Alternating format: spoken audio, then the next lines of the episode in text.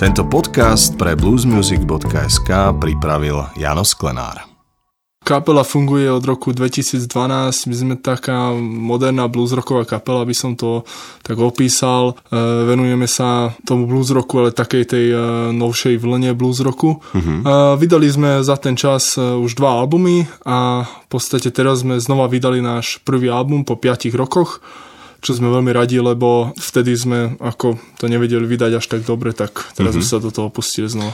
Áno, k tomu sa ešte dostaneme. Vy ste spravili novú mixaž nový mastering eh, z tohto vášho vôbec debutového prvého albumu, ktorý vyšiel v roku 2013. Volá sa Train to Freedom. Ako si spomínaš na túto prvú prácu v štúdiu s kapelou? Prvé, čo treba povedať, že sme neboli v štúdiu, museli sme si to nahrávať sami, lebo sme nemali dostatok financií ale bolo to srandovné, ako vtedy sme to ešte až tak nebrali vážne, takže bola tam kopec srandy, učili sme sa všetko ako omikrofonovať gitarové komba a všelijaké tieto veci. Takže ja to, ja, ja to vnímam veľmi, veľmi pozitívne. Každá kapela sa snaží uh, nájsť nejaký svoj uh, charakteristický zvuk, prejav a podobne. Ak uh, hovoríme o The Butchers, čo to je podľa teba? Čo najviac charakterizuje kapelu The Butchers? Tak ja si myslím, že našu hudbu najviac charakterizuje to naše vlastné skladby, ktoré nie sú takým tým typickým blues rockom.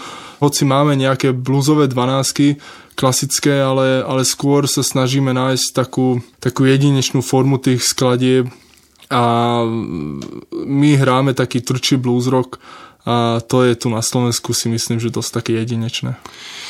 Všetci hľadajú niekde aj inšpiráciu. Čo je tou inšpiráciou pre vašu kapelu? My sme boli vždy hudobne veľmi otvorení, my sme vyrastali, ako to nebudem klamať, my sme vyrastali na metale, metalika a takýchto veciach. Postupne sme začali počúvať Whitesnake, a potom sme sa dostali k tým, tam už sme cítili tie bluesové prvky a postupne sme sa dostali k takým uh, interpretom ako Stevie Ray Vaughan, Julian Sess, Walter Trout, Eric Gaze, Rival Sons a tak ďalej. Mm-hmm. tak mhm. To je zaujímavé, pretože viem, že aj napríklad kapela Z2 1228 band takisto začínala s metalom, myslím, v tých prapočiatkoch a potom sa to pretavilo do toho blues.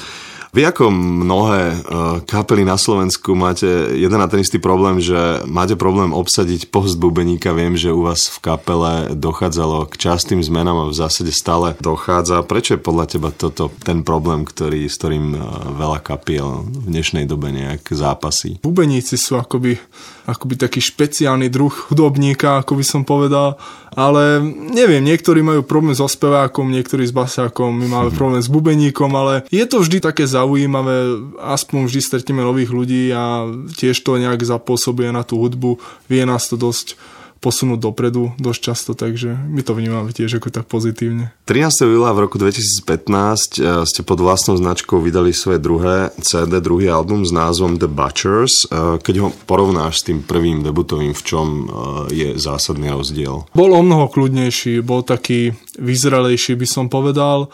Zjavili sa tam dokonca tri akustické skladby, jedna taká country skladba, dve také pomalé čo bolo tiež také, také zaujímavé a aj gitarové sóla boli o mnoho lepšie napísané. Brat tam spevovo myslím, že podal o mnoho lepší výkon ako na prvom albume. Takže bol to pre nás taký, taký veľký pokrok dopredu. Takže aby sme aj boli korektní, spomenul si brata a spomeníme aj ostatných členov kapely, kto momentálne aktuálne tvorí formáciu The Butchers? No na bas gitare už e, dosť dlho hrá Barta Tamáš, potom bubeník, no teraz už odchádzajúci bubeník je teraz Andrej Jošť. Šamorín je zároveň takisto v súčasnosti a čiastočne aj v minulosti takou mekou blues na Slovensku, minimálne teda na tom južnom Slovensku.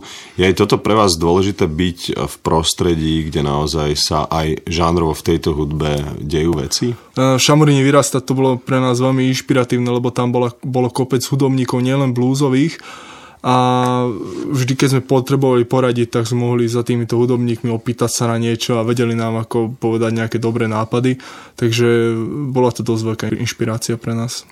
Keď nás počúvajú kapely, ktoré možno dnes sú v tej fáze, že len začínajú a boria sa s problémami, ktoré už možno vy máte za sebou, ako momentálne hodnotíš situáciu, keď naozaj mladá kapela chce začať, chce sa presadiť aj povedzme v takomto žánri, aký hráte? No, ono, ono sa to vždy mení, lebo keď sme my začínali, tak tiež tá situácia bola troška iná. Vtedy sme to nemali tak, že vtedy bolo ako menej kapiel, teraz cítime to, že je viacej kapiel, čo je mimochodom úplne super, ale hlavne teraz pre začínajúcu kapelu určite, čo viem poradiť, netreba podceniť sociálne médiá a hlavne e, treba urobiť dobré promo nahrávky, to je proste nejakými demo nahrávkami so slabou kvalitou, to už dneska nemá zmysel.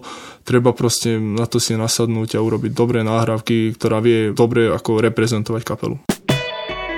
Tento podcast pre bluesmusic.sk pripravil Jano Sklenár.